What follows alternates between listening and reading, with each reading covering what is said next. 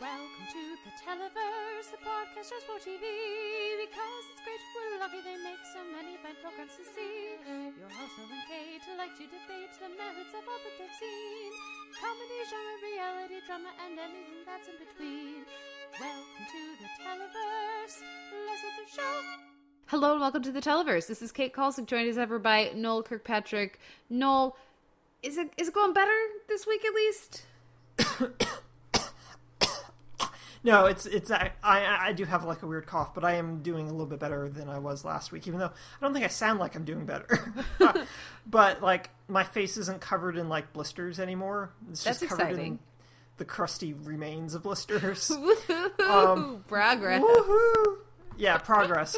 But my ear is also like kind of semi-infected from the blisters. Oh, that's so I'm on like an I'm on an antibiotic and an antiviral right now, mm-hmm. which is a lot of fun. Yeah, but I'm also still on like painkillers. So yay! But yeah, so it's better than it was. I'm not like doubling over in pain like I was for most of last week, which is nice. Which is good. So, I was enjoying your commiserating with Carl.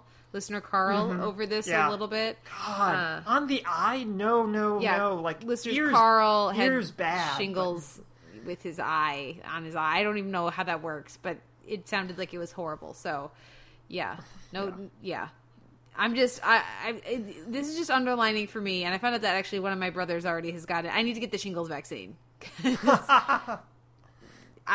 no reason to wait. Why not? Hey, a vaccine's a vaccine's a vaccine. So why wait? Listeners,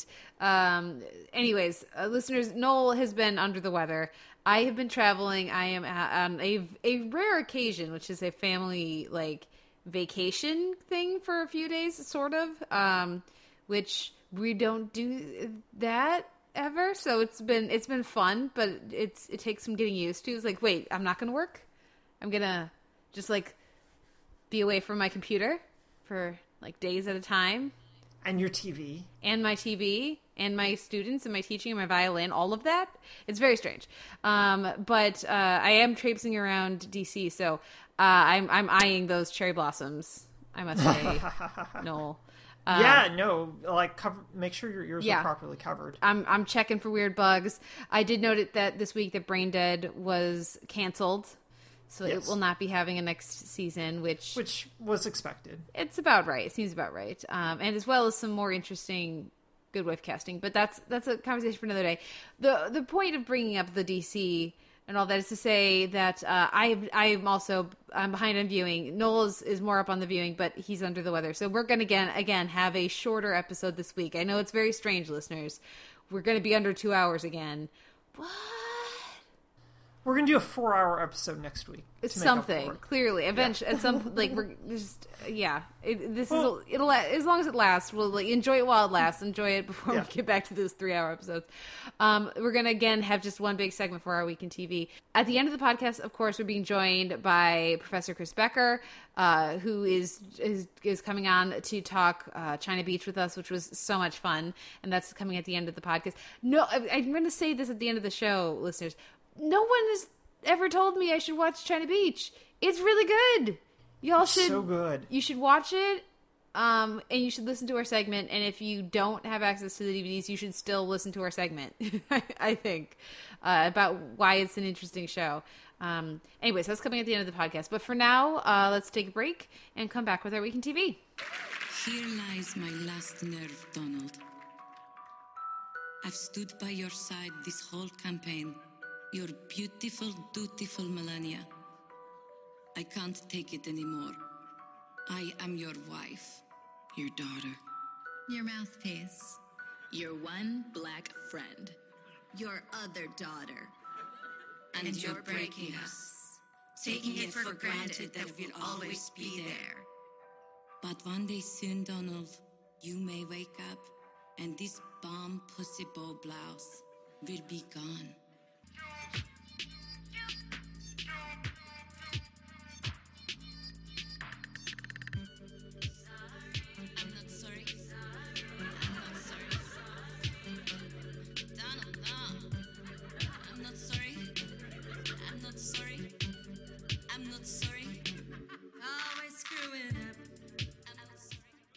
This Week in TV, we're going to talk a bit about the Jane the Virgin premiere, Chapter 45. Jane is back. Yay! We'll talk a little bit about Brooklyn Nine-Nine's Halloween episode, Halloween 4. Then Noel's going to take it with Fresh Off the Boat, Breaking Chains, and I'll talk a little Saturday Night Live. Just a little shout out to the Lin-Manuel Miranda episode, but this week, of course, they had Emily Blunt hosting. Then Noel's going to take over with This Is Us, The Pool, and Pitch, The Break, as well as a bit of a look at how Season 1 is shaping up so far for Pitch. And then we'll round things out with Supergirl, The Last Children of Krypton. So first up, Jane is back, and all is moving towards right with the world, because spoiler alert, Michael's not dead. Yay. Not dead yet. Yet. Who are you most happy to have back in your life? Jane, Abuela, the narrator. There's so many choices. All of them. Yeah. All of them. The yeah, it's pretty much all of them. Confection yeah, no, is all of them. Yeah, no, it's pretty much every single character in that show. Except for Aneska. But even she's kind of charmingly terrible at this whole double agent thing. Mm-hmm. So I'm just glad the show's back. And the premiere was pretty good. Though I will say, like, the one person I wasn't happy to be back was Michael's mom. She's just the worst. She's terrible. I understand where she's coming from. But she's always been the worst. So. Yeah. You don't have to like Jane. But yeah. She's just being a dick. Yeah, she's very unpleasant. She immediately assumes all control, and Jane being Jane just, like, has to grapple with her assertiveness and that idea of that she's Michael's wife now, and she needs to do what she needs to do to stand up to for herself as a spouse and a partner. And that's really significant and really important. So it was really nice to see that play out in the episode. And I feel like there wasn't, as soon as we got to the hospital, there was very little tension about them dragging out the idea that Michael was going to die. So it's just like, okay, we've got Michael for a little while longer, which I'm very happy about, because I'm #team Michael slash Rogelio, because gosh, I could not imagine going through an episode of Jane mourning and Rogelio mourning Michael's death. It would have been too much. It would have just been too much for me to deal with. So I was very glad that that was all resolved pretty quickly. And yeah, no, it was just a really solid episode. It was a very blue episode in terms of, like, set design and costuming in the hospital. It was very clear that blue was the big color, which was very purposeful and mood setting, I thought. And it was a very good premiere, I thought. How did you feel about it? Yeah, I thought it was good. And like you said, I liked that they really quickly established or dealt with several of the cliffhangers. So they set up that Louisa is indeed with Rose, though she doesn't seem to know where she is, so we don't know that she chose to go with her. I don't think anyone willingly chooses to go in a submarine. Yeah, there's that. With a criminal mastermind. Yeah. Never go to a second location with a criminal mastermind. But we also, of course, had, you know, information about Michael's situation very clearly established. We have the Raphael and who he thinks is Petra, like, romance rekindling is quashed immediately. We have the Zoe pregnancy, unless they go back on that, which I really hope they don't. They deal with the reveal of it to Rogelio, and then move swiftly on, which, you know, they have the conversation, which I think is good, especially because it was such a, of course, the premise of the show, Jane is a virgin who gets pregnant and decides to keep the baby. I think it's nice that they show, okay, but Zoe's not going to make that choice. Zoe is going to make a choice that's right for her. And the show is very actively pro-choice in that way, which I did for a moment to get political. That's what choice means. Choosing to keep the baby, as Jane did. Choosing to not be pregnant, as Zoe is going to. And also, can we just give some serious, like, snaps for Rogelio? Because he handled that about as well as a person could handle a thing. Yeah, no, he did a really nice job with that. And it's a real sign of his maturation. Well, emotional maturation. Let's not get too far, because Rogelio still has very Rogelio's still Rogelio, which is great. But I mean, his whole response to being mistaken for Eric Estrada pretty much solidifies that. But yeah, I think that it's a very mature adult response. And I think that that's something that can always be relied upon when he's dealing with Zoe now. Maybe not with anyone else, but definitely with Zoe. And I think that's a real signal about how much Zoe has changed him, but also how much,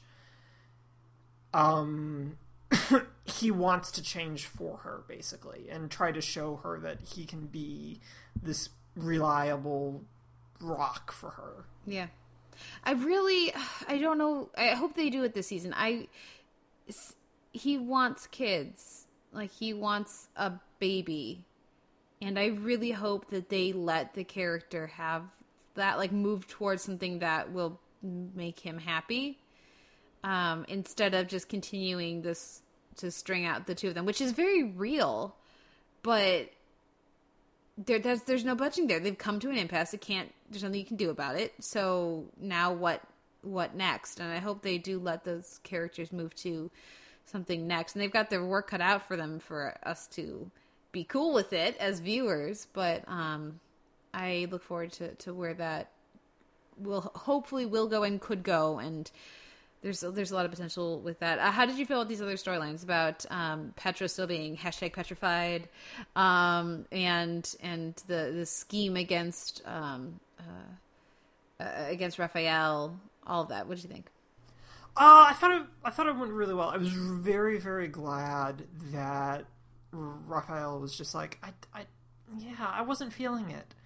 And I was really glad that happened, because I mean, one of my big hang-ups with the finale with that is just like, do you not know that that's a different woman? I understand that she looks the same, but do you not know? Yeah. And while they don't like come out and just say that, it comes from a more emotional place, which I think is truer to the show overall than if it had been like some sort of a physical reaction or physical tip-off. Mm-hmm. But it was very much an emotional, Raph has moved on from Petra. And I thought that fit with the show much better, and it fit with where Raph is as like a character and a person right now. So I really, really liked how that was played out for that, and it's going to create some fun complications for Aneska and her mom trying to figure out what they're going to do to the Marbella to get out again. Yeah, but I don't know that I agree with you about what they're saying about Raph, because he thinks he's moved on from Petra because their physical connection wasn't the same. It was gone, but that's because it wasn't Petra. Who's not to say that if, when Petra, is freed and is, that connection won't still be there.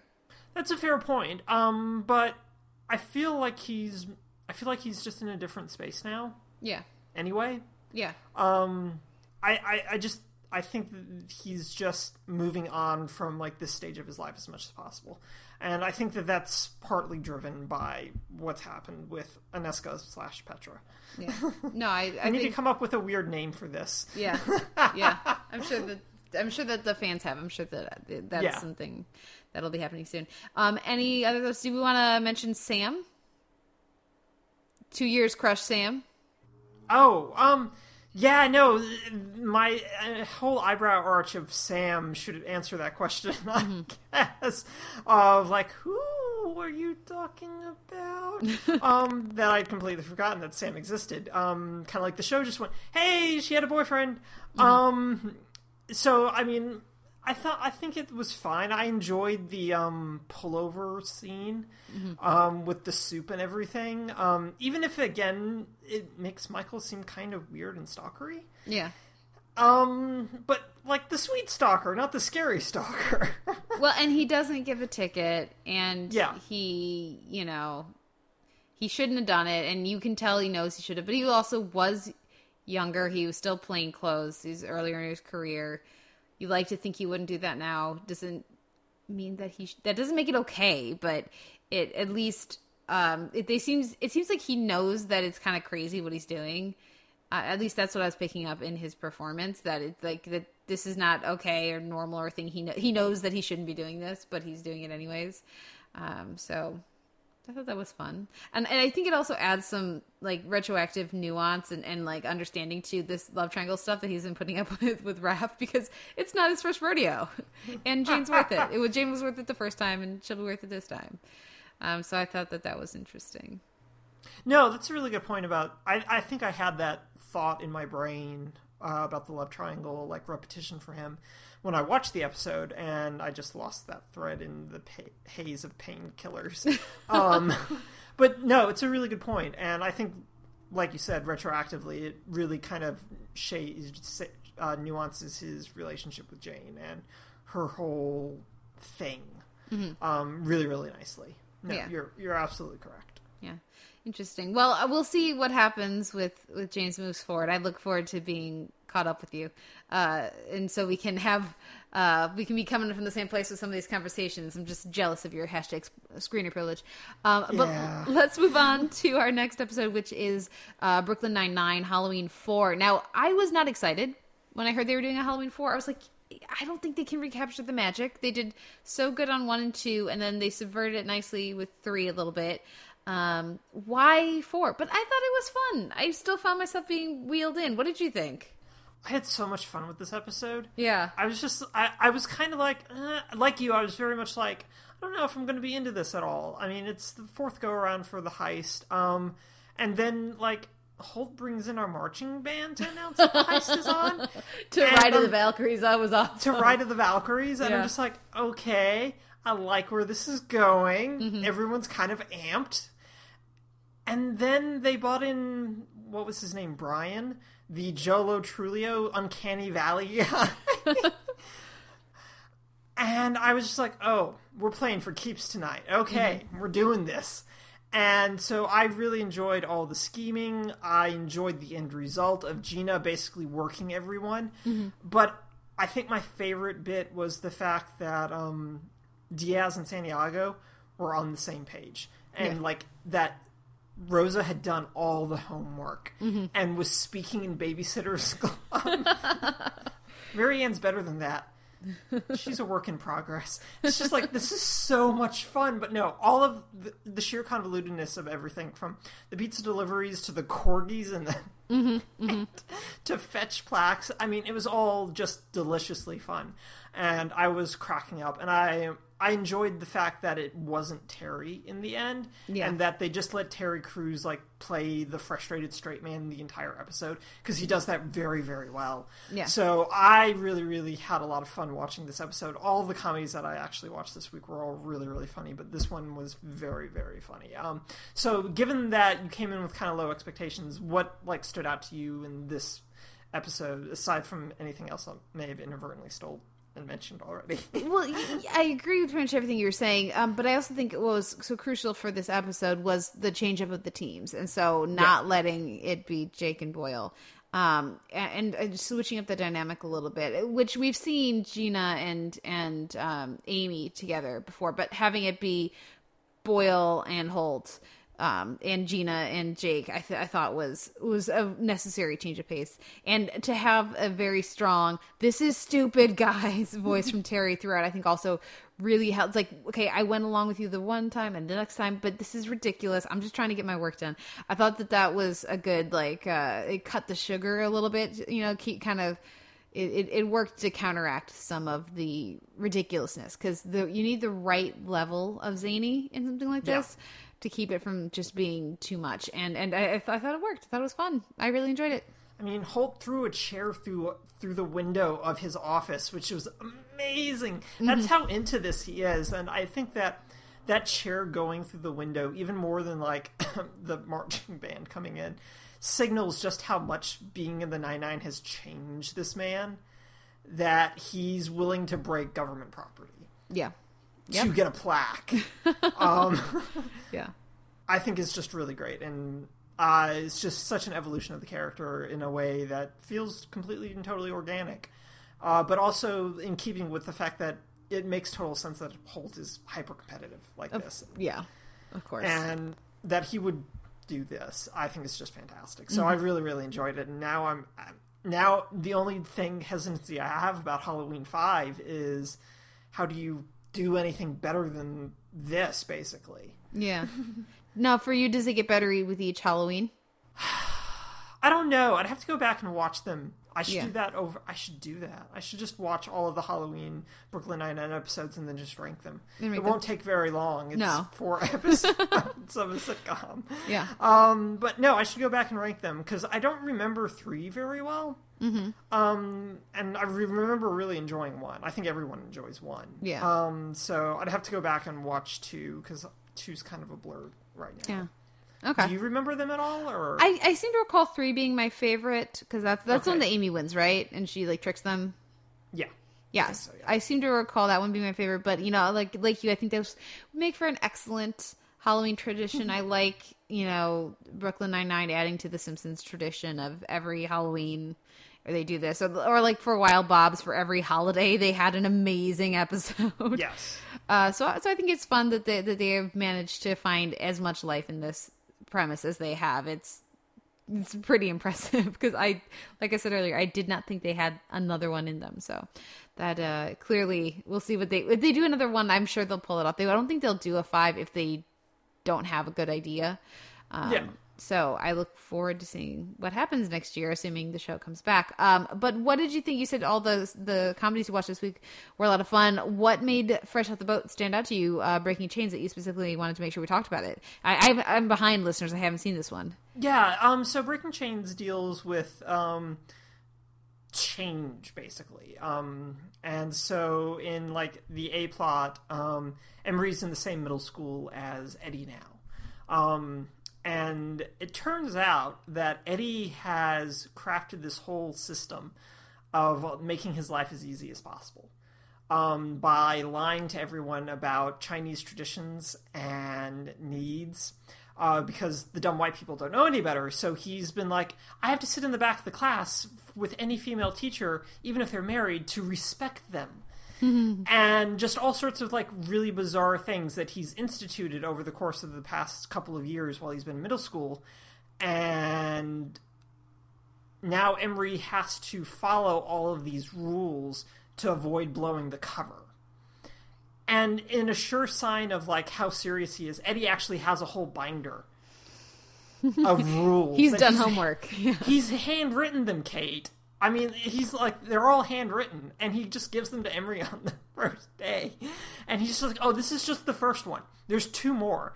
And it's just like, Eddie, you've done more work about this. So that in itself is very funny. But it deals with Emery having to grasp his own innate desire to do well versus selling out his brother, basically. Mm-hmm. And what that means to sell his brother, and how Eddie's taking advantage of the fact that white people are very ignorant. And so it's a very, very funny confluence of events that leads to Eddie having to take a shower after PE, which is something he's been avoiding for 2 years, which is terrible. Mm-hmm. But then you see the shower, and it's just like, oh, I would avoid that too. It. Yep, I get it. Yeah, I get it. Because there's no dividers. There's nothing. But apparently the water pressure is really great.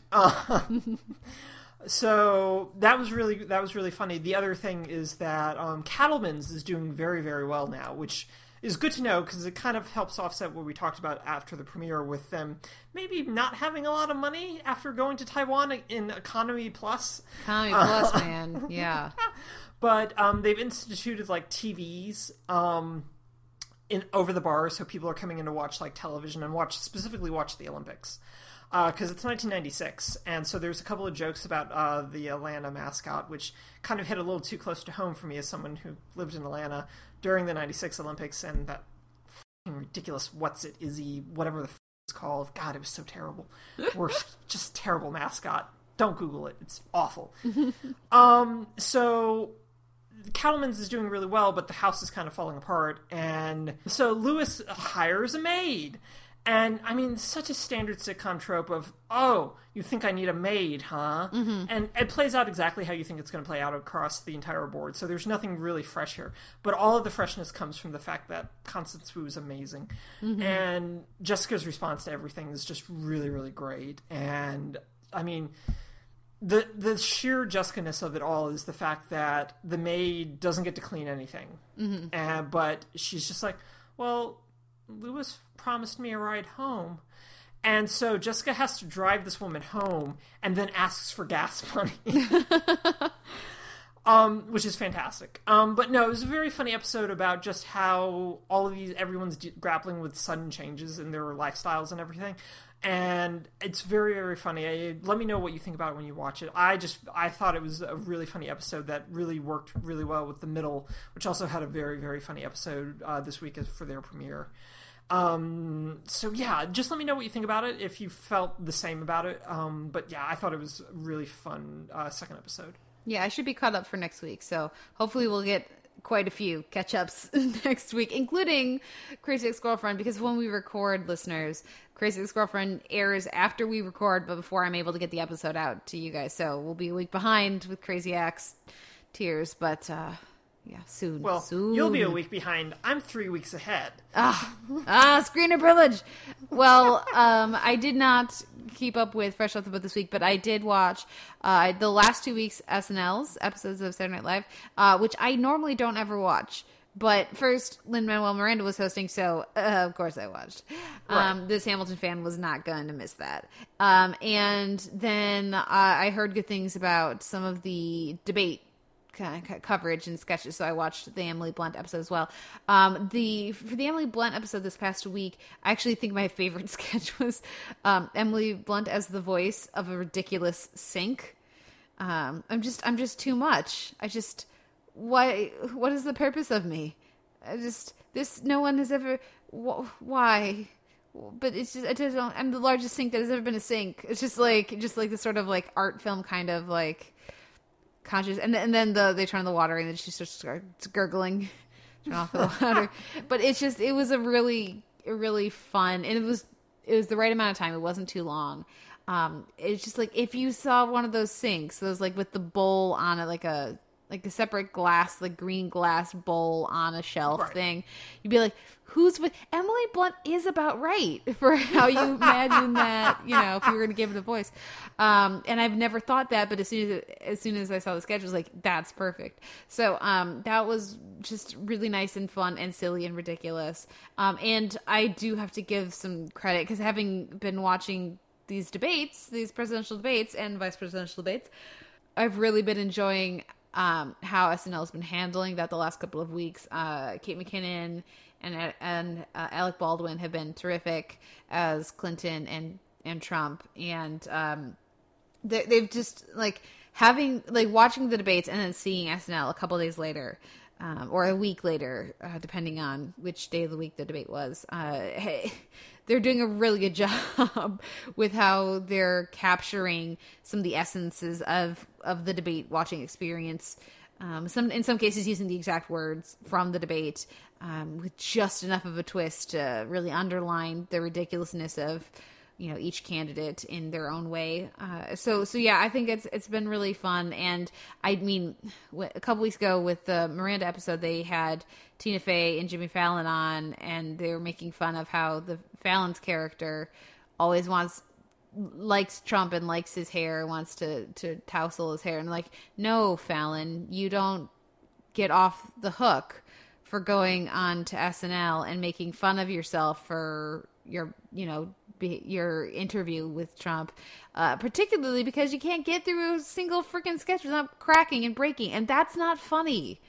I don't know who decided. At some point, someone decided, oh, it's so funny when they crack up in the middle. No, it's not. It's not funny. It kills it, for me at least. Anyway, so aside from that, which was definitely one of the weak parts of the episode 2 weeks ago, I think it's been a lot of fun. I like the various musical things they've been doing, musical sketches. The one we get this week with Emily Blunt was really fun, and the one from the week before, the Crucible cast party, was also delightful. So I think they've been on a bit of a hot streak, which I could only expect. I would be very disappointed with them if they weren't, given all the material that's been thrown at their feet recently. And after the most recent and final debate, I am certainly looking forward to what their last episode dealing with the debates will be. I'm going to miss a little bit of that. I'm not going to miss not having the debates. I'm not going to miss this election, but I will miss the comedy potential of it. Now, you have you seen any sketches, or just not your thing? Not interested in catching up on the debate sketches with SNL? I've seen the debate sketches, and I watched a little bit of that Crucible cast party video that you'd mentioned. I didn't watch all of it. I watched some of it, but I didn't see that Emily Blunt sink bit. So I'm gonna have to look that up because that sounds amazing. So no, I've seen the debate cold opens, and I, like you said, I've enjoyed how they've used actual bits of the debate, especially in the town hall. Mm-hmm. One which, Jaws, which was really good, but also just I really liked. Now I'm going to lean very casually into this chair, and it's it's the worst casual thing, but also just I like how McKinnon is able to make this very methodical Clinton not feel like a robot, which I think is really significant in her portrayal of Clinton. Clinton comes off as just is sympathetic, but also just someone who's not very good at relating to people, which is both accurate and inaccurate based on everything I've read about her. But then you watch her on television, and she's just where did any of that stuff that everyone in private says goes? Yeah. Type of thing. So things like her leaning back, or her needing to ask if she's a teacher to find, or whatever she is. But you've seen a child, right? You've seen a child. You right, like children, exactly. You don't like children. You have children, you don't like children. You've seen a child. Yeah. Right, so she can find the right talking point. Yeah. These are really subtle things that they can make fun of with Hillary Clinton, that they do make fun of, and they do quite well. And McKinnon's really very good at making sure that those don't feel mean-spirited, but feel funny. Whereas the Trump parody that they have going with Baldwin is just aggressively mean-spirited, as it should be. But there's nothing warm about it. There's nothing charming about it in any way, shape, or form. And I mean, even the prosthetic makeup that they're putting on Baldwin emphasizes kind of an ogreness of Trump's overall face. But they're also just editing it really well. So, when the town hall member stands up and it's a black man, it's just a very quick, oh no, and then it just really quick cuts back to the question. And, I mean, it's a very quick cut. And it's timed really well, which is something that's you have to really practice in, a rehearsal to make sure that joke lands exactly as it's supposed to land. So it's a really good editing moment for the show. But it's just a very mean-spirited type of parody, but you don't need it. It doesn't need to be anything else, because there's nothing charming or laughably funny about this guy. And I'm glad that SNL has realized, oh, right, this guy's terrible. We shouldn't be nice to him anymore, type of thing, which is reassuring after, having him on last year with very toothless sketches about him. And now they're just oh, okay, we're going to go with the jugular here. And part of that's just, one of the head writers, I think, is very adamant about Trump not being president, and I think a lot of that's coming through. So I'll be really curious to see how, if anything, that they even need to do for this third debate, where he just completely went off the rails. So, but yeah, it'll be interesting to see what their cold open is this week. But I would just like to imagine that it's just Kate McKinnon riding on a horse, already declaring victory with a sword in her hand or something. But yeah, so they're doing really nice work, but it's also just really easy work. Like you said, everything's just laid at their feet, and just pick it and go, and you're good. Yeah, it's we'll see what they do. I don't know if we'll check in on this next week, but I will certainly be watching this next week. What about This Is Us, the pool? I have gotten away from this one. Should I catch back up? Yeah, I think that okay, so let me preface this by saying that This Is Us has one of the most thickest is not grammatically correct, but very much correct for this episode, in terms of what they're trying to espouse to us.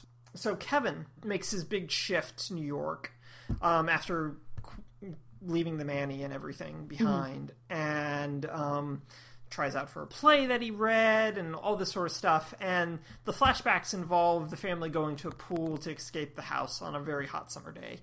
And there's a lot of, like, really interesting things happening within the This is, like, by far and away the best episode that they've used the flashbacks to complement what the main narrative, what the main narratives are telling us.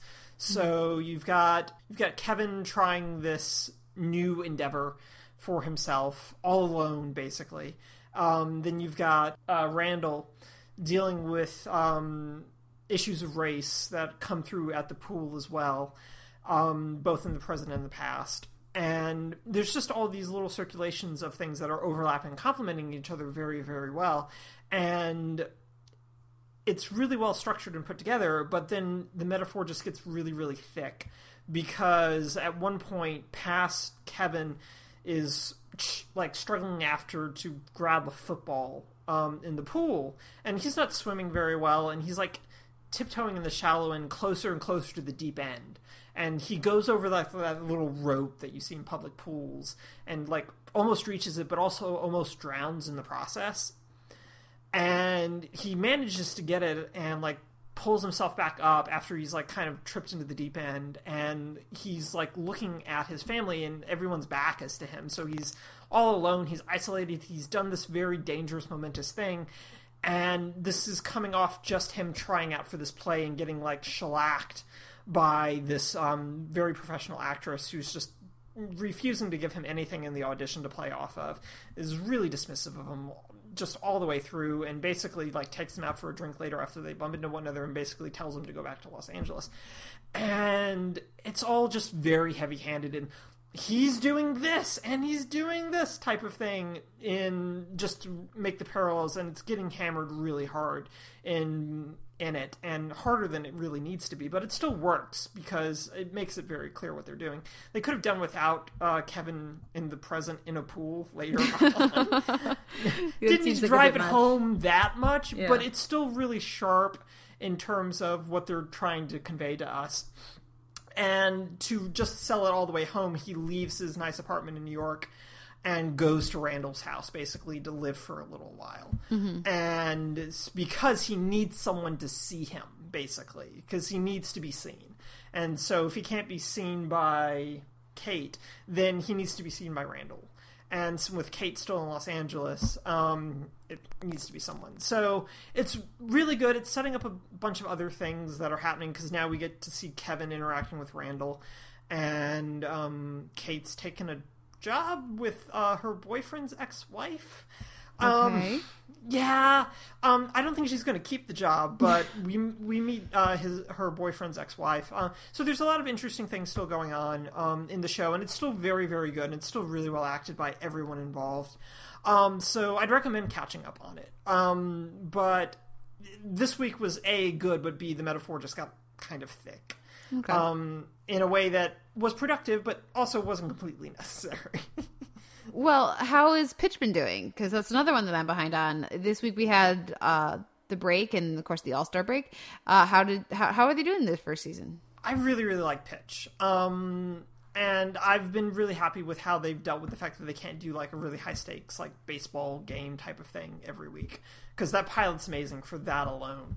Mm-hmm. But the show's found really good ways to find emotional centers for everyone in each of the episodes. And this week deals with Jenny getting basically drafted into the All-Star game after Mike is basically unable to play because he's just too injured.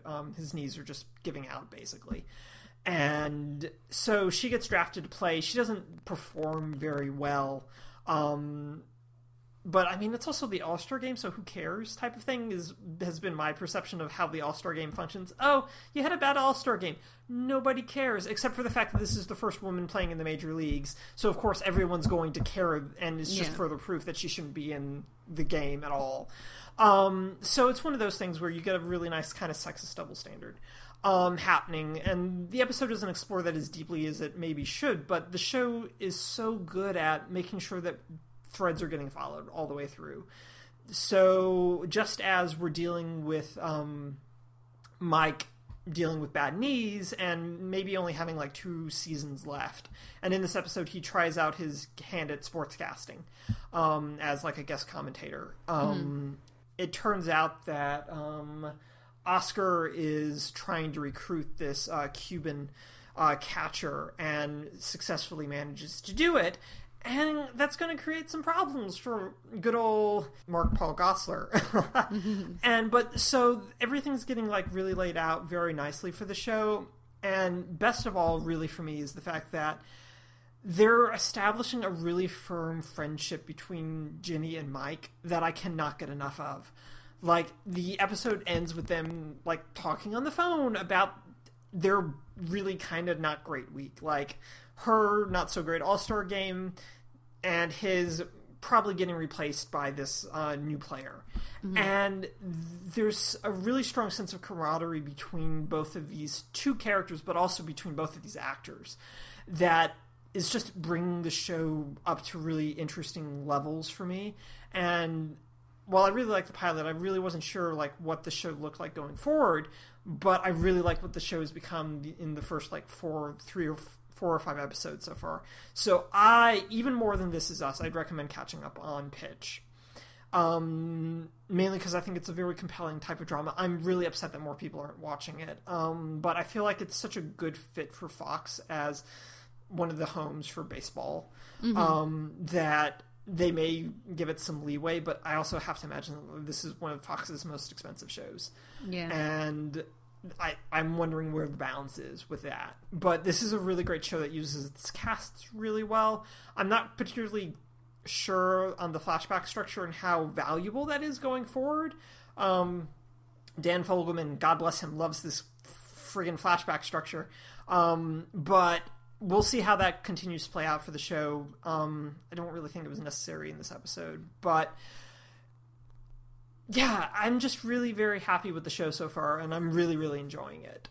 So I'd recommend catching up on that. Is there a reason, like, were you not, like, feeling the pilot? I can't quite remember, or have you just been like... Oh, no. No, I just got behind on stuff, and it's easier to catch up on half-hour shows than it is hour shows. Right, no, that's fair. No, that's pure totally math. Fair. Yeah. No, hopefully I'll be all caught up next week is the plan, but we'll forward to your thoughts on The Exorcist then. Yeah. Well, I have seen another couple episodes of that, but I'm still not completely caught up. So yeah, I'm not either. I still have last week's episode to watch. Yeah. Yeah. Well, our last show of the week is one that I am absolutely keeping up with. It's one of the first things I rushed to on my DVR, and that's Supergirl. The Last Children of Krypton. We had Metallo. We have the introduction of Cadmus. We have Brenda Strong as our new, government sort of ? Villain. And we say goodbye for now to Superman. Cheers. And Cat Grant. Yeah, but she's going to be back. Yeah, but Superman's going to be back too. That's true. That's true. What did you think of this episode? Okay, so I'm like of two minds of this episode. Part of me is just like, Metallo's a terrible villain. Yeah. In part because there's nothing to do with Metallo after you've done the kryptonite beam thing out of the chest, which is what everyone does with Metallo.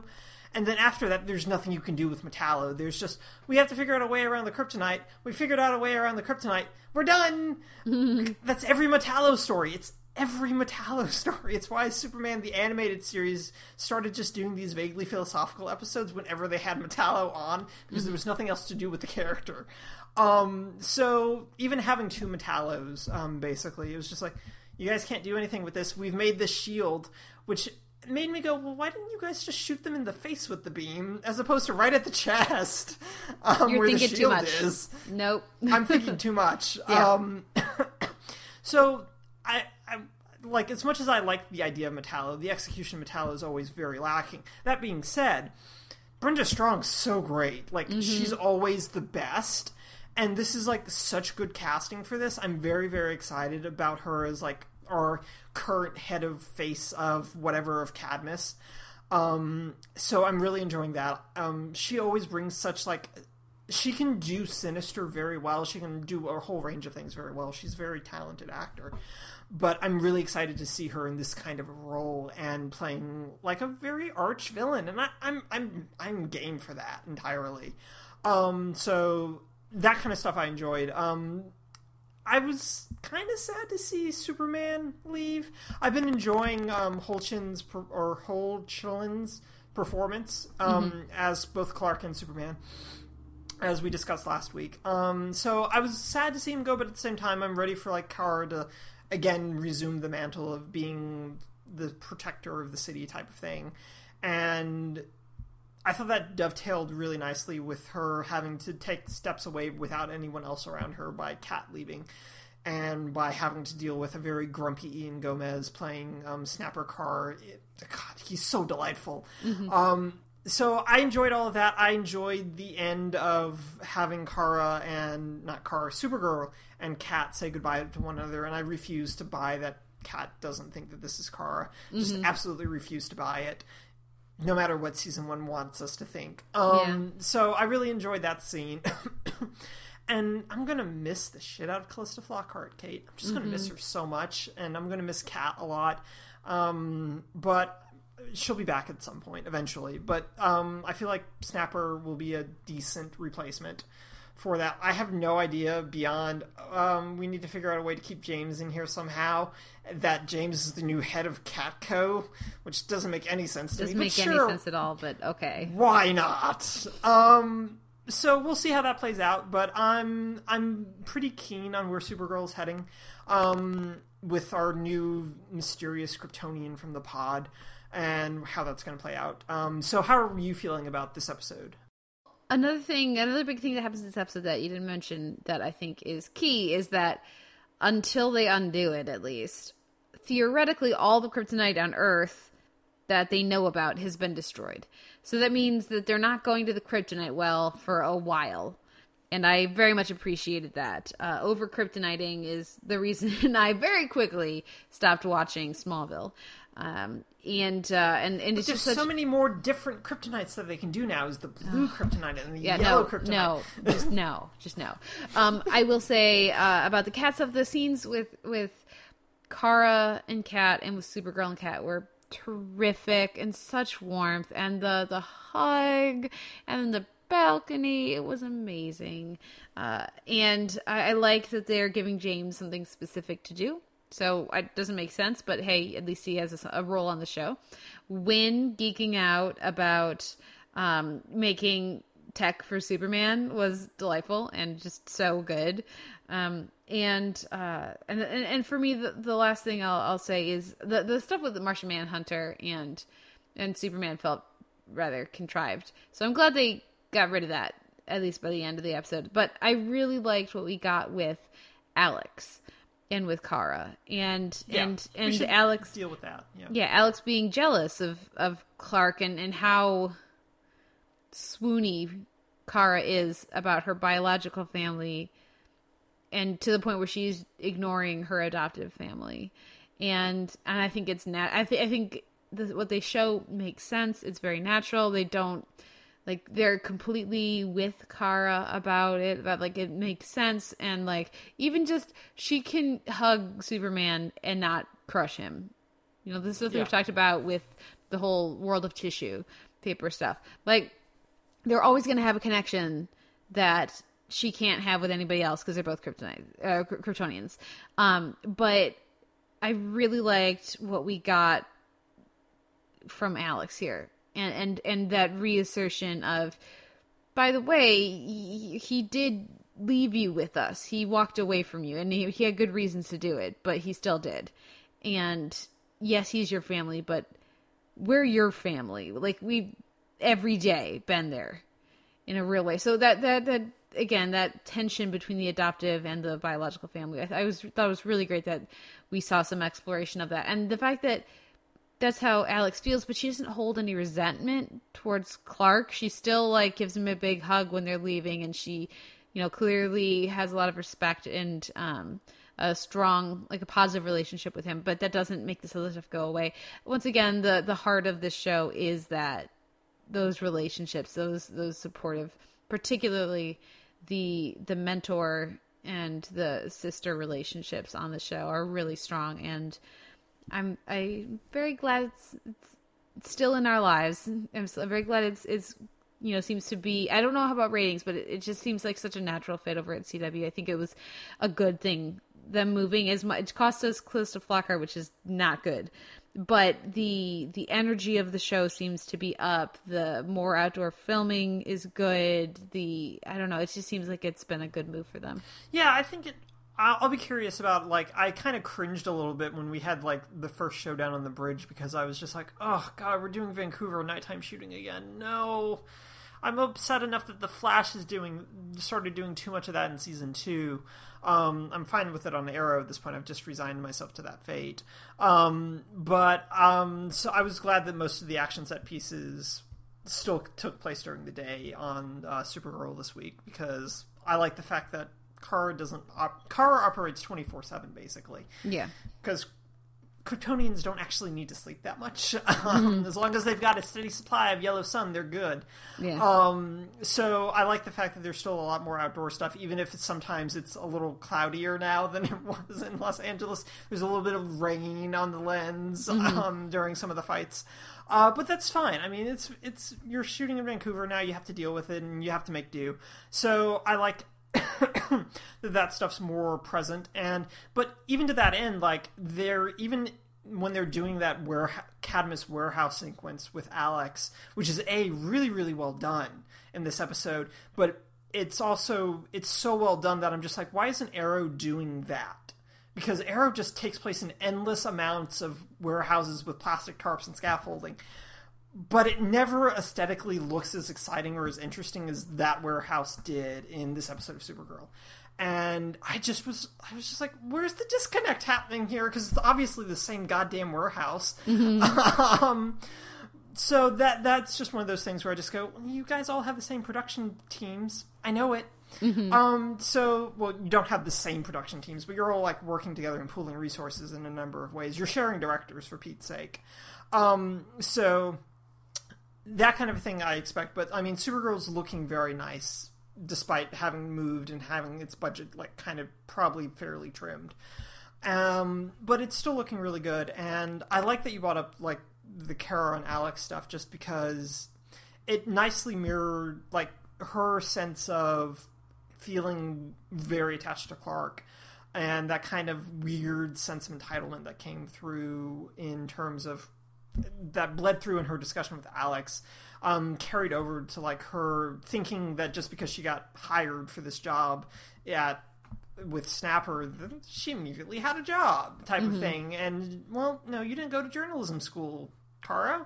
You have no formal training to be a journalist. You have no resume. Yeah. You have no resume type of thing. You have a resume that just had reporter scribbled on it by Kat. Yeah. But that doesn't actually constitute an actual job that you know how to do type of thing. So I liked how that was a tension, even if Snapper's still grumpily not going to give her a desk, but that she's going to be able to try her hand at this. But my immediate question then becomes, well, is she going to get a same salary that she was getting as Kat's assistant to afford that kick-ass apartment that she has? Mm-hmm. Or is she going to, like, go down to, like, the shoestring starting out reporter salary? Hopefully the DEOs may be paying her now. I don't know. Hopefully somebody, yeah. Just, like, go to the grocery store, pick up some charcoal, crush it into a few diamonds, rent. That is a fantastic idea. I mean, come on.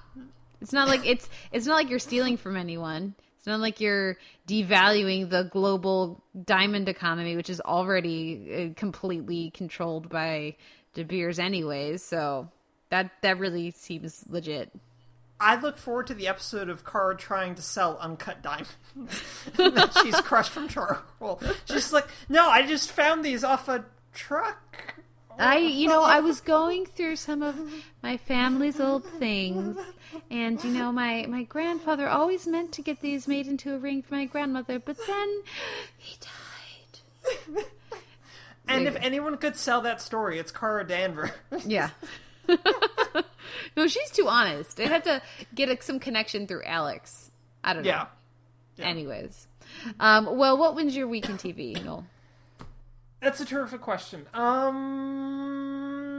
going to give it to Brooklyn Nine-Nine for the Halloween 4 this week. But the middle's premiere, as it dealt with Sue Heck dealing with not filing for renewal of financial aid, hit really close to home as someone who has missed financial aid deadlines before. Mm-hmm. Hit really close to home, and it mined for a lot of great, good comedy, but also some really great heartfelt moments. But God, Halloween 4 just made me laugh a whole lot, and I needed to laugh a whole lot after last week. What won your week this week? I'm really tempted. I think I will give it to Last Week Tonight.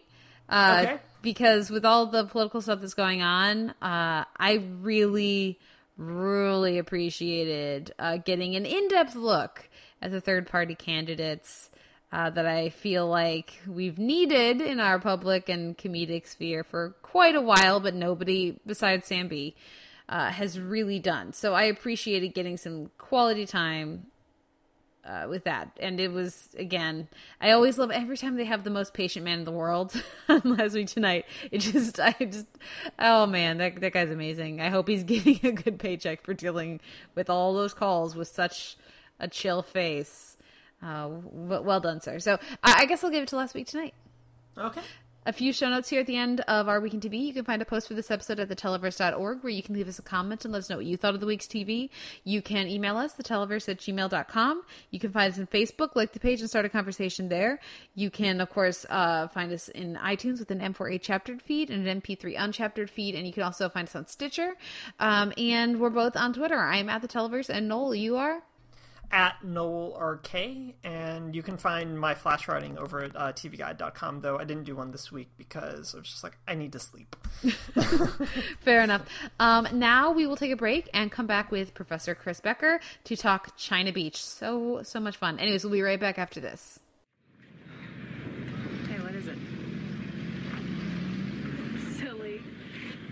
I think you got the market cornered on silly. I hate crying. It ruins makeup and robs the natural oils.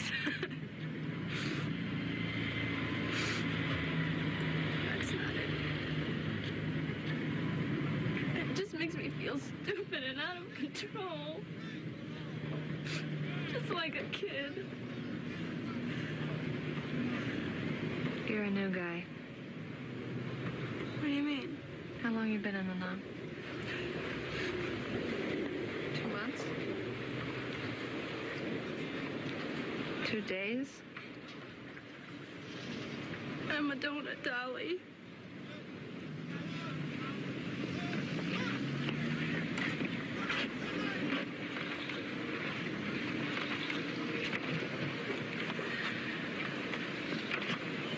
Be glad that you could cry. Everyone needs a release. Don't steal that from yourself. Do it while you can.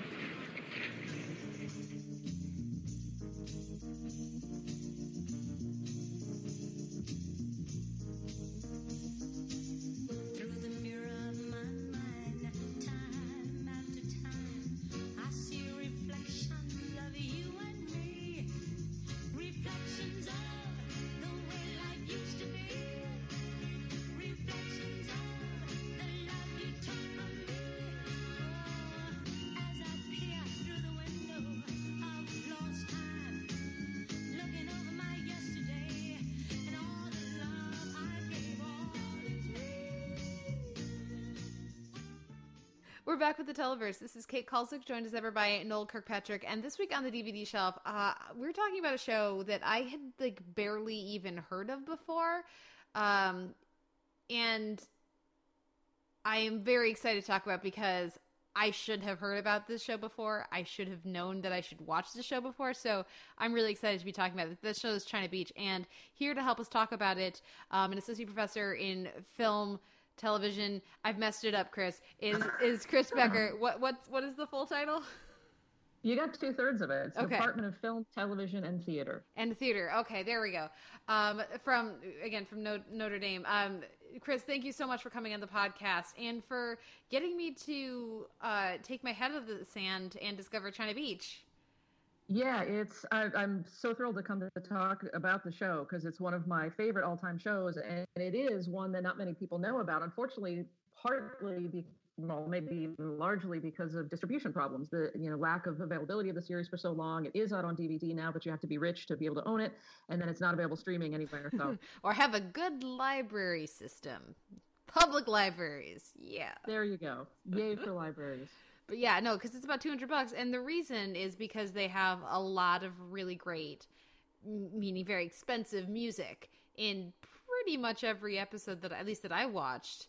There was some song that I'm familiar with, and I'm not even deeply into music of the time period. Now, this is for those who don't know. Chris, what is China Beach about?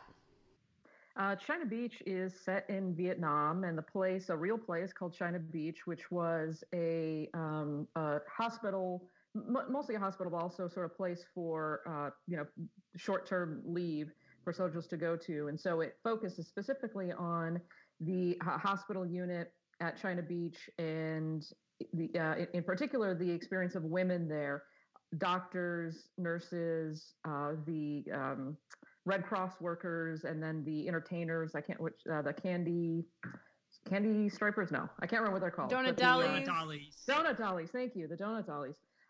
And so it's particularly then a woman's perspective of being on the medical front lines of Vietnam.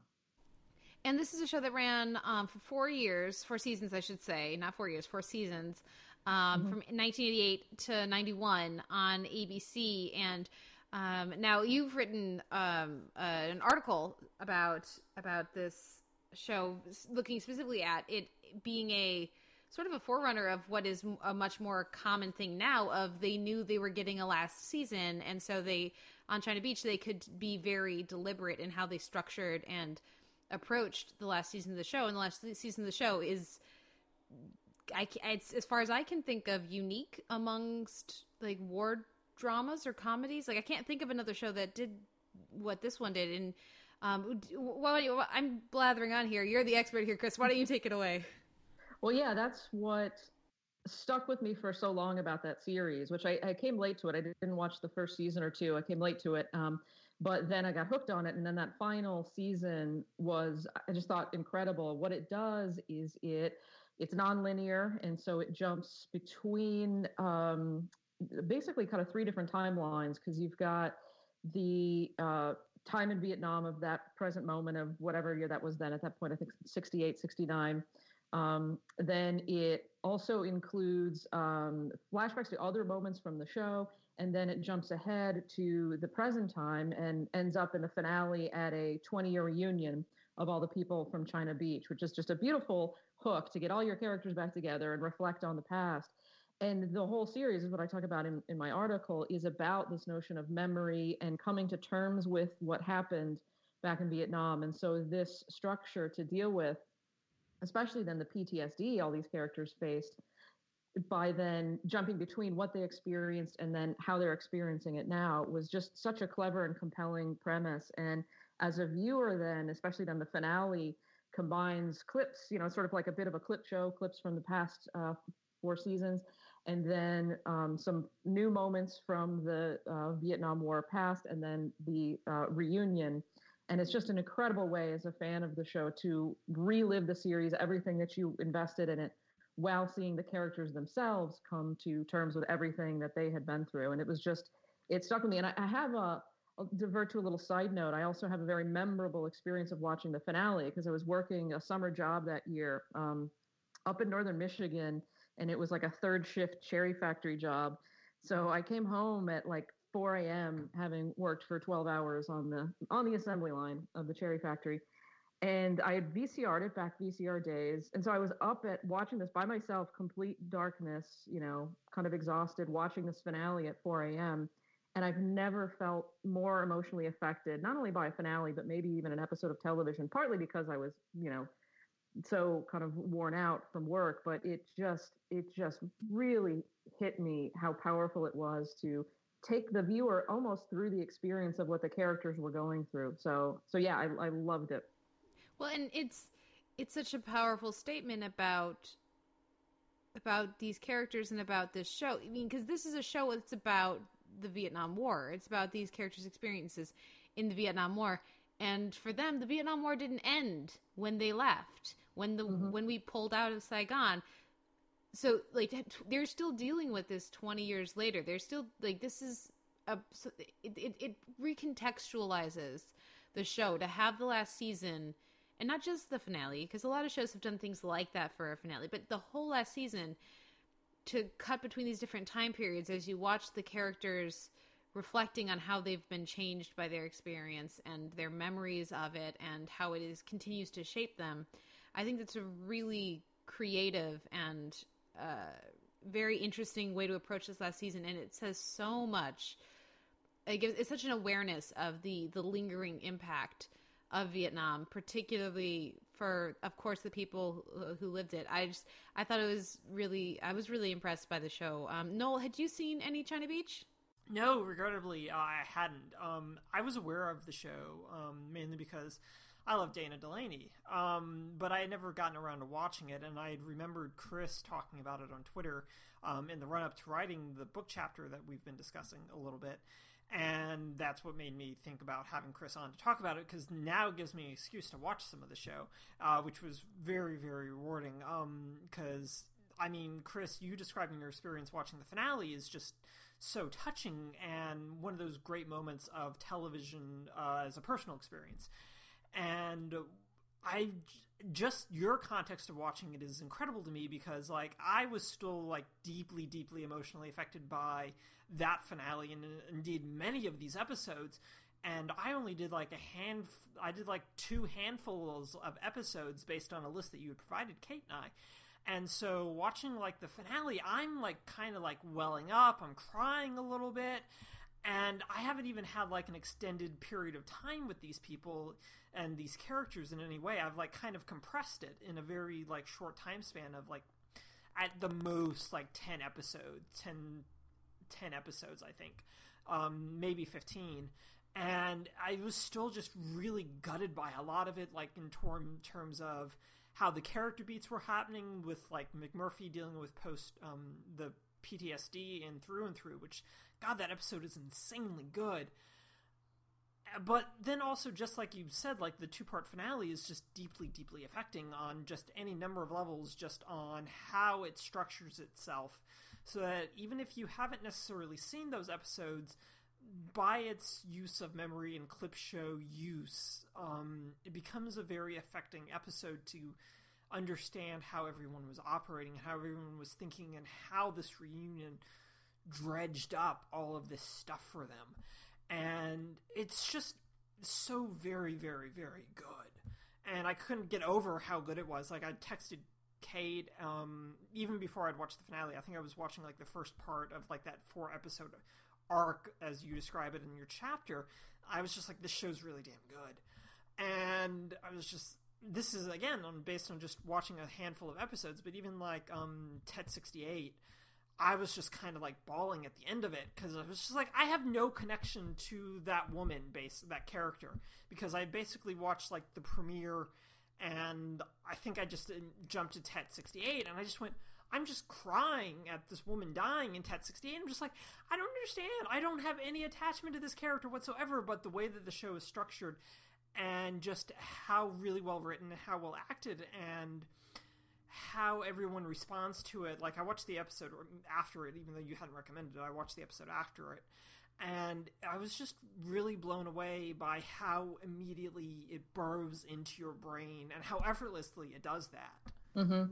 Yeah, well, I think there's something about how well the characters are written and well acted that just makes all of those emotions come vividly. And so, jumping back to the finale, when I watched that, I think I still hadn't seen maybe the first two seasons. And so some of those clips were from moments I hadn't seen, and yet they still resonate incredibly.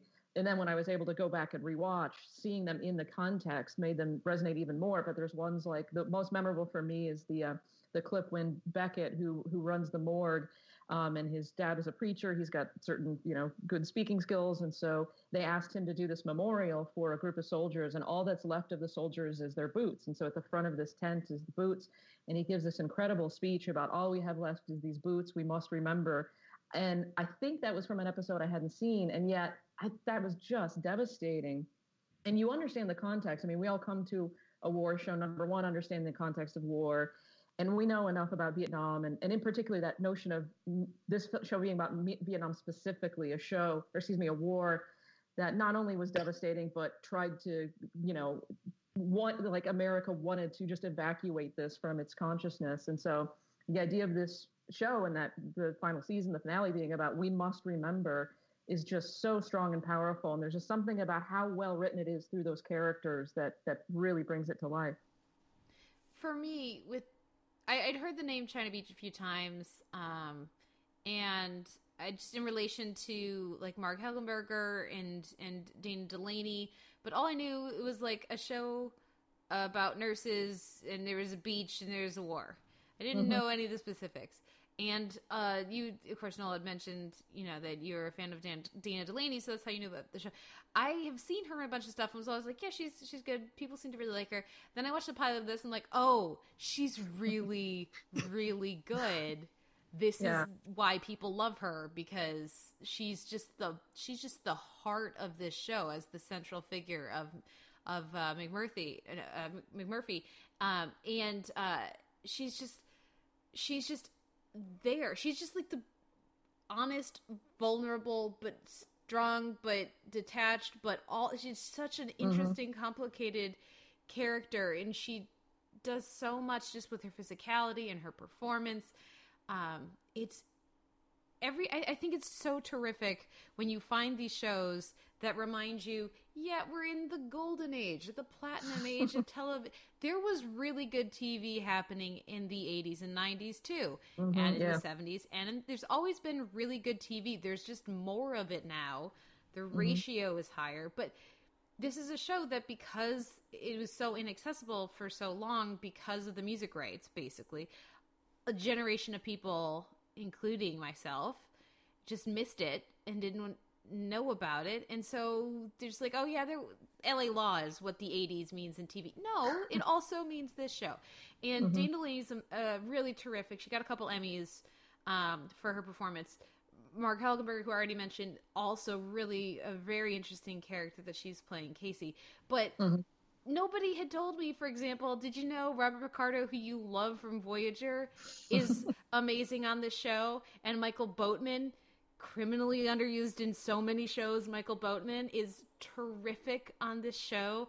And character actor Jeff Kober is terrific. Like, this whole cast is really, really good. And if any of our listeners are listening to this and haven't seen China Beach, if you like any of these actors, check it out. If you like MASH, watch it. If you like, there's so many different shows that I think you could really draw a parallel to with China Beach. And it's just, there's so much recency bias with television because of the volume of it, because it's so hard. We all have so many gaps. You can't possibly have seen everything. And so there's so much pressure to just keep up with what's now that, if you have these wide gaps in your television knowledge from previous decades, you don't bother to fill those in because it's a hard enough job just trying to keep up with what's already there. And I understand it. Trust me, Nolan, I understand it. But this is a terrific example of what you can do in television. And it is aged incredibly. Like, yes, some scenes go on way longer than they would now. The clip shows can be cheesy, but it's a really good show. His performances are amazing. Well, and I think it especially holds up well in this era of whatever you want to call quality TV, golden age, where shows get praise for, complex characters, complex storytelling, anti-heroes. I mean, this show has got all of that, and especially highlighting the Dana Delany character, McMurphy, and then Mark Helgenberger character, KC, the friendship they have, frenemyship there. It's a fascinating relationship because they are, and they kind of represent two different ways of dealing with things at China Beach. So KC is 100% cynical, exploitative. She's basically the prostitute of the base, but then is also a schemer. She figures out all kinds of schemes to make money. She's always manipulating and using people. But that's also a point about Vietnam and the kind of what that war was about. And then you have McMurphy, who is the idealist, and yet has this, especially as it goes on, develops this thick skin and sense of cynicism. And then that plays beautifully off of KC. And the way that relationship develops across the seasons and then into that final season It's as a beautiful portrait of two complex women as I can think of in television. It's amazing.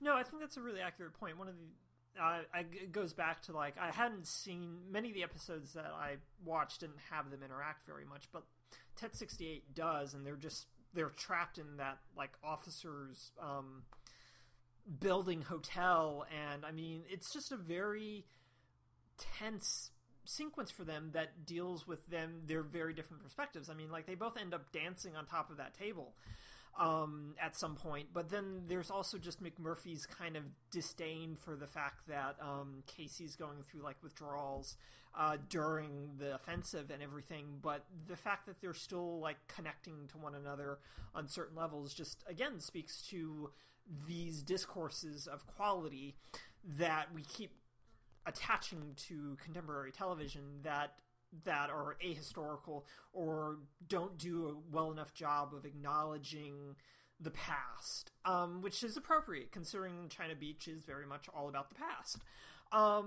So that's just, I think, a really interesting, like, ends up being a really interesting, like, meta-textual conversation for us to have about where this is very much a show about a war that we want to forget. It has all the trademarks of things that we forget that television has always had in some form or another, but we just assume is new and started in, like, 2000. And I think that's just a really interesting concept, and one that I'm really glad, like, whenever we have something older than, like, 1995 on the DVD shelf, I'm always really glad that we can, like, dig into that kind of an idea. I think that one thing I do want to mention and discuss, and this came from your book chapter, Chris, is this idea of the planned death, basically. And you pull out a critic's, like, quote about this, and I think this is a really significant thing. I'd like for you to, if you can, expand on this a little bit, especially given that now a lot of creators sort of know when shows are going to end, not necessarily in broadcast anymore, but certainly on cable, is that because of China Beach being a television series, it's able to take everything that it's built up and craft a very affecting finale, but that's something that's super unique to television, and basically you can only achieve through television, or, like, God, I'm going to be that guy, but it's also the only thing I can think of in terms of comparisons, like a book series, basically, where it's just mapped out for a certain period of time, but very unique to television in the sense of how China Beach does that. And I guess, like, my question then becomes one of, where else do you kind of see this happen? Where else has this happened? Did this happen, like, before in any way? Or, like, where do you see this being done in maybe this way, like, today, basically, and how China Beach has structured its final season in a way that really paid off those types of character connections, both within the show, but also pair relationships with, like, the audience? Right. I'd have to think about that. I wish I could look at a list of, like, finales to be able to compare them to, because it's really, like, this to me is the pinnacle, because it does to me that job the best. And there is this aspect in the article, I frame it around this concept. A scholar named Celie Harrington came up with this idea to take this Christian concept of the good death and apply that to television. The idea being this Christian concept of the good death is accepting the impending death, preparing everyone around it so that when the person is gone, everyone will be able to get past it and to respect the life lived. And so she applied that to finales. And that just, when I read that article, I just thought China Beach immediately, and especially the whole final season and finale being about death itself. And so I think that's what a really good finale does, not necessarily have to, prepare us for characters dying, but it is a departure. It is a separation. And there is, you lament the idea, this is why, especially now, these things have become such a big deal. We can go on social media and it's sort of like having a wake for a show. So I don't know, off the top of my head, what are some finales? Name me some finales and I'll see where they might fit in. Recent finale. Like, do you want all-time great finales or do you want recent finales? Well, we can redirect that back to Noel, because he was the one who wanted me to... Ah, drats! Hoisted by my own petard.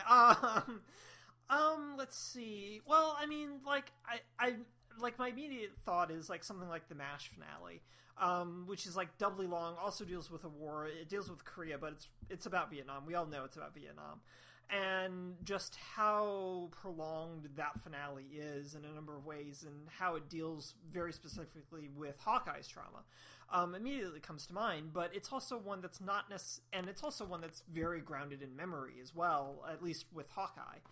But it's not something that's grounded in, like, the memory of, like, the war itself or of the narrative that it takes place in. It drills down too much, I think, in a way that China Beaches doesn't. And I'm trying to think of, like, another finale that kind of does that. And, like, the only other thing I could think of really is, like, Justified's final season most recently is something that's so grounded in, A, its location, but B, in how much of the relationship between Boyd, Ava, and Raylan just drove that season forward, and how much of it was basically summed up in, like, that last line of, oh, we dug coal together, and it, without being hawk-eyed or hawk-kneed or anything like that, that it just really ended up summing up that series and these characters' relationships in a really important way. But those were, like, the two things that I immediately thought of while I was watching that finale, but none of them are as aesthetically and formalistically distinct in that they deployed television's unique properties in the same way that China Beach very specifically does. And I can't think of something memory-wise or, like, aesthetic-wise that does that. But, Kate, you were about to say something.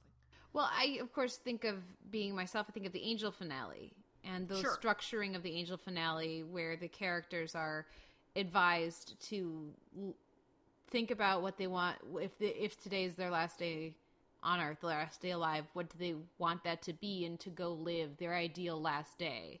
And so then you get to see that for each character. And then and the way that the show ends is absolutely a restatement and assertion of the show's themes and its beliefs and principles. So that one comes to mind for me. Being a defender of the Lost and Battlestar finales, you know, the way that those emphasize memory, even like in something like Battlestar, like species memory, and the repeating themes through time, or in Lost, the sense of arrival and completion, and those are ones that come to mind for me as well. But again, I'm a big fan of those ones, and I think everybody who like the commonly held assumption that everybody knows they have disappointing finales is always very strange to me, because I know that those are terrific finales. Yeah.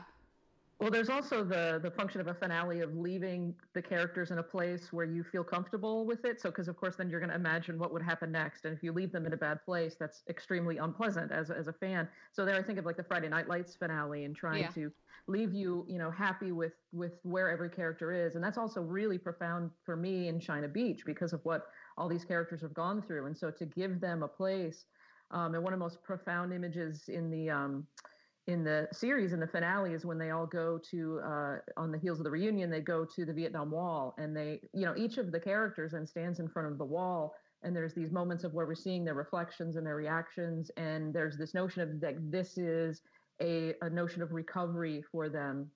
I just cry like a child every time I see that scene.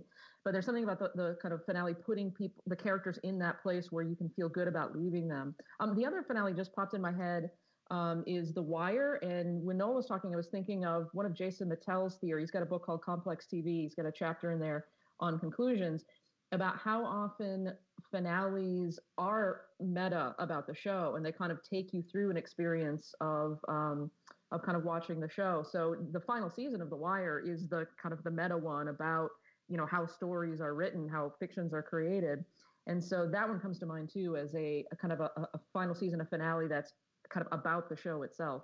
Yeah. That's a good point. I like that. And I'm someone who, like Jason, defends the fifth season of The Wire probably too much. Yeah, and I'll be the difficult person saying any amount is too much. But I do like the end of it. It's a good mm-hmm. last sequence, like just the stares with the tears, all of the tears every time. Yep. But before I need to get back to China Beach here, before we run out of time, there's at least one other element that I wanted to make sure we mention, and that's earlier this year.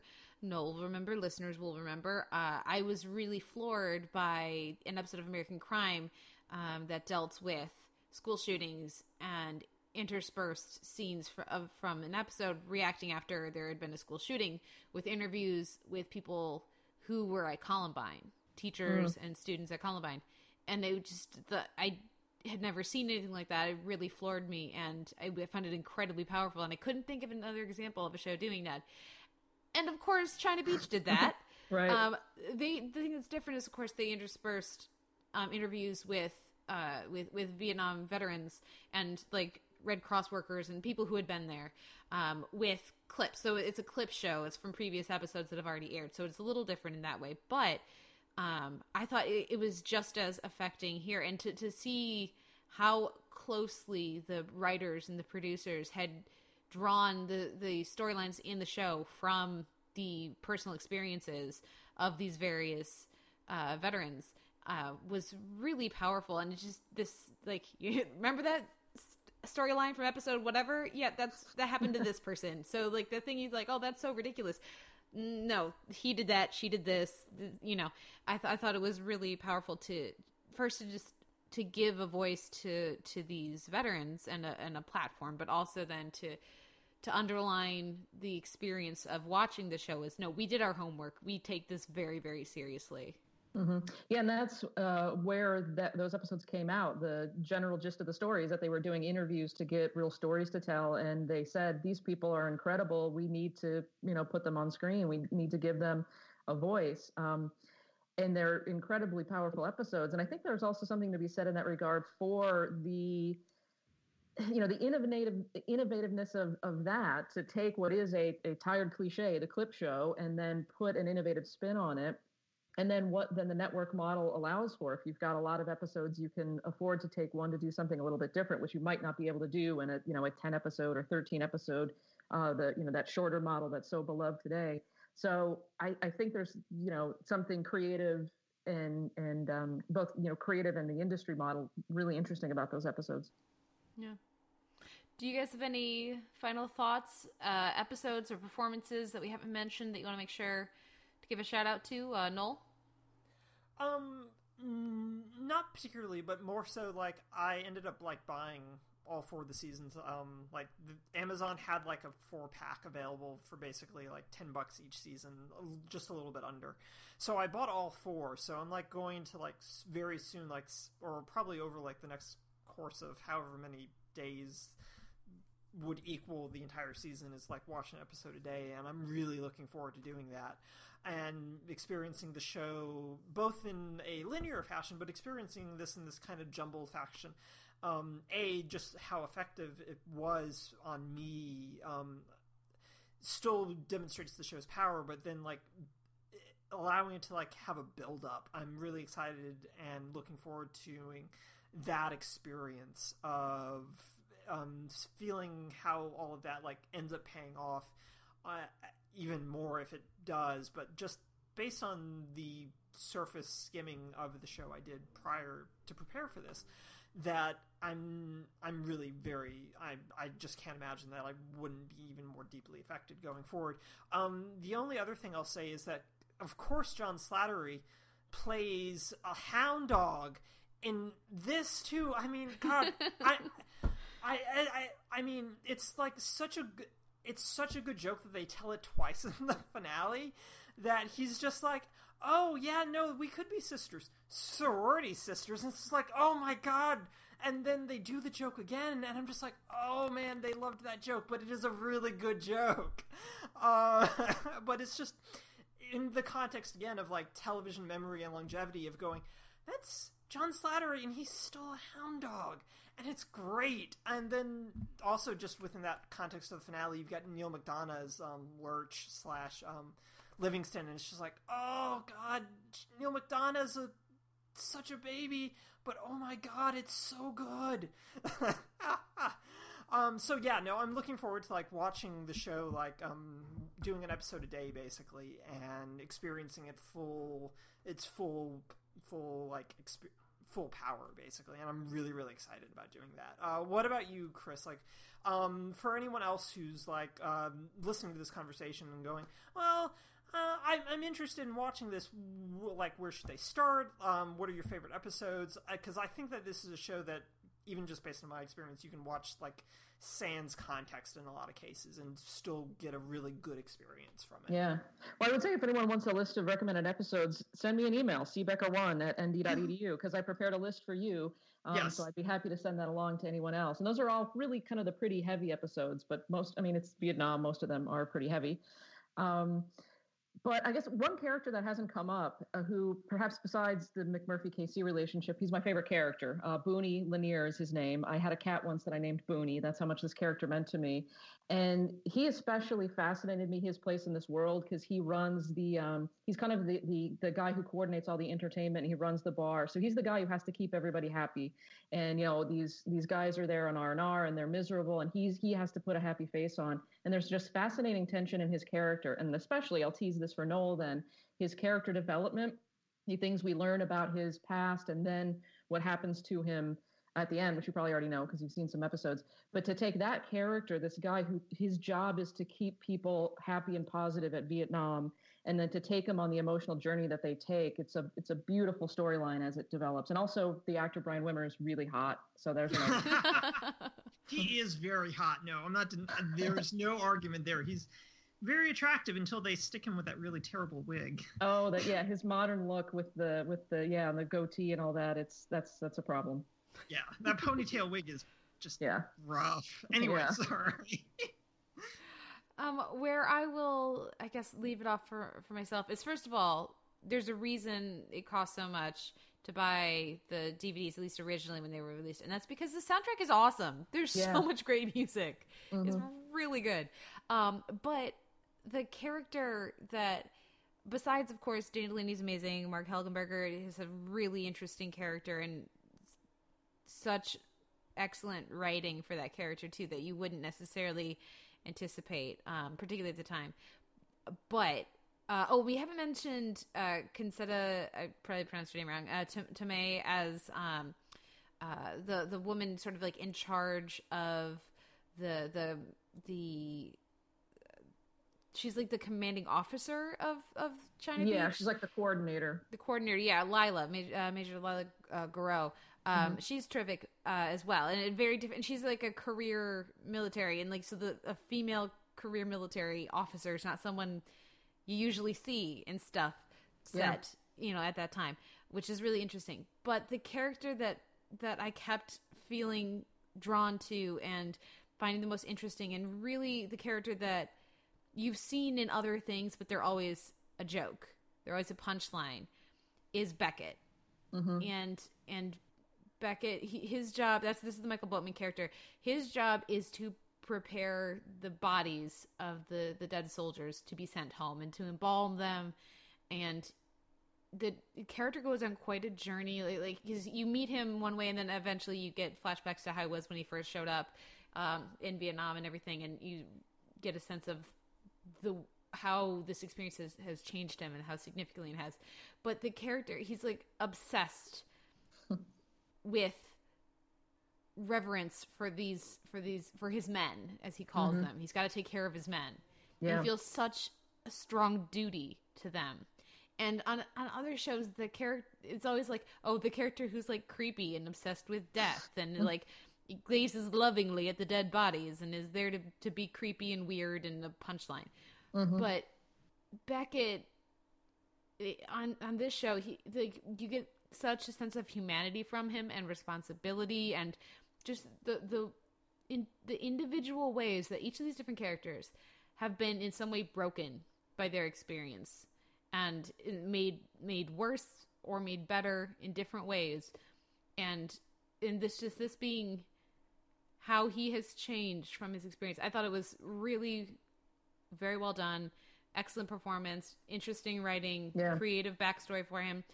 I just kept getting, because they named the character Samuel Beckett, and I'm still on board. Yeah, right. Well, and then the chapter I wrote about it, I think his character is as important a linchpin to what the show is about as McMurphy is, just in a kind of a more supporting role kind of way. And I should also note as well, of course, that he's, you know, African-American, and the show does in some episodes touch on the issues of race, and especially his resentment about how black soldiers are treated. And the show doesn't shy away from that. And watching some of those episodes that are about race, you know, I can't imagine a network show today being able to take on something like that. Yeah. Yeah. And again, for the Voyager fans out there, go watch Robert Picardo be the skirt chasing, like overly handsy doctor. It's a lot of fun. So if we haven't convinced, I don't know how anybody's still listening, if we haven't convinced that they should check out China Beach. But thank you, Elise, for spending a half hour with us with this conversation, and hopefully you'll change your mind, because I really think people should check out the show. I was very glad to have had the opportunity to do so. So thank you again, Chris, for coming on and getting me to take a look at a show I would have just like, oh, I see it's got two female leads running around in swimsuits on the beach, right? That's probably what it is based on the poster and based on, I was so wrong. So thank you, Chris. Sure. Well, I'm thrilled to be able to talk to it, and hope even if just one person out there watches, this will all be worthwhile. Absolutely. Well, where can our listeners find you online and follow your work? Well, you can follow me on Twitter, CRS Becker, CRSBECKER is my Twitter handle. And if you're into TV news, I have a TV news blog called newsfortvmajors.com. And then finally, I have a podcast, a media studies podcast, if you're into TV studies, film studies. And that is, it's called ACA Media, and that's at aca-media.org. Awesome. And your book chapter that we've been referencing, what book is that in, and where can people find that? Yeah, so the book is called American Militarism and the Small Screen. It is edited by Anna Frola, who I did a China Beach rewatch with a couple years ago, which was incredible. And Stacey Takis is the other author, or editor, excuse me. It is an academic book, so it's not widely available. I'm not sure, you know, you might check with your public library to see if they can order a copy or interlibrary loan it. If you're desperate, send me an email and I will send you a copy of my chapter. I'm sure Anna would be okay if I did that. Well, thank you so much, Chris. Thank you everyone for listening, and we'll be back next week with another episode of the Televerse.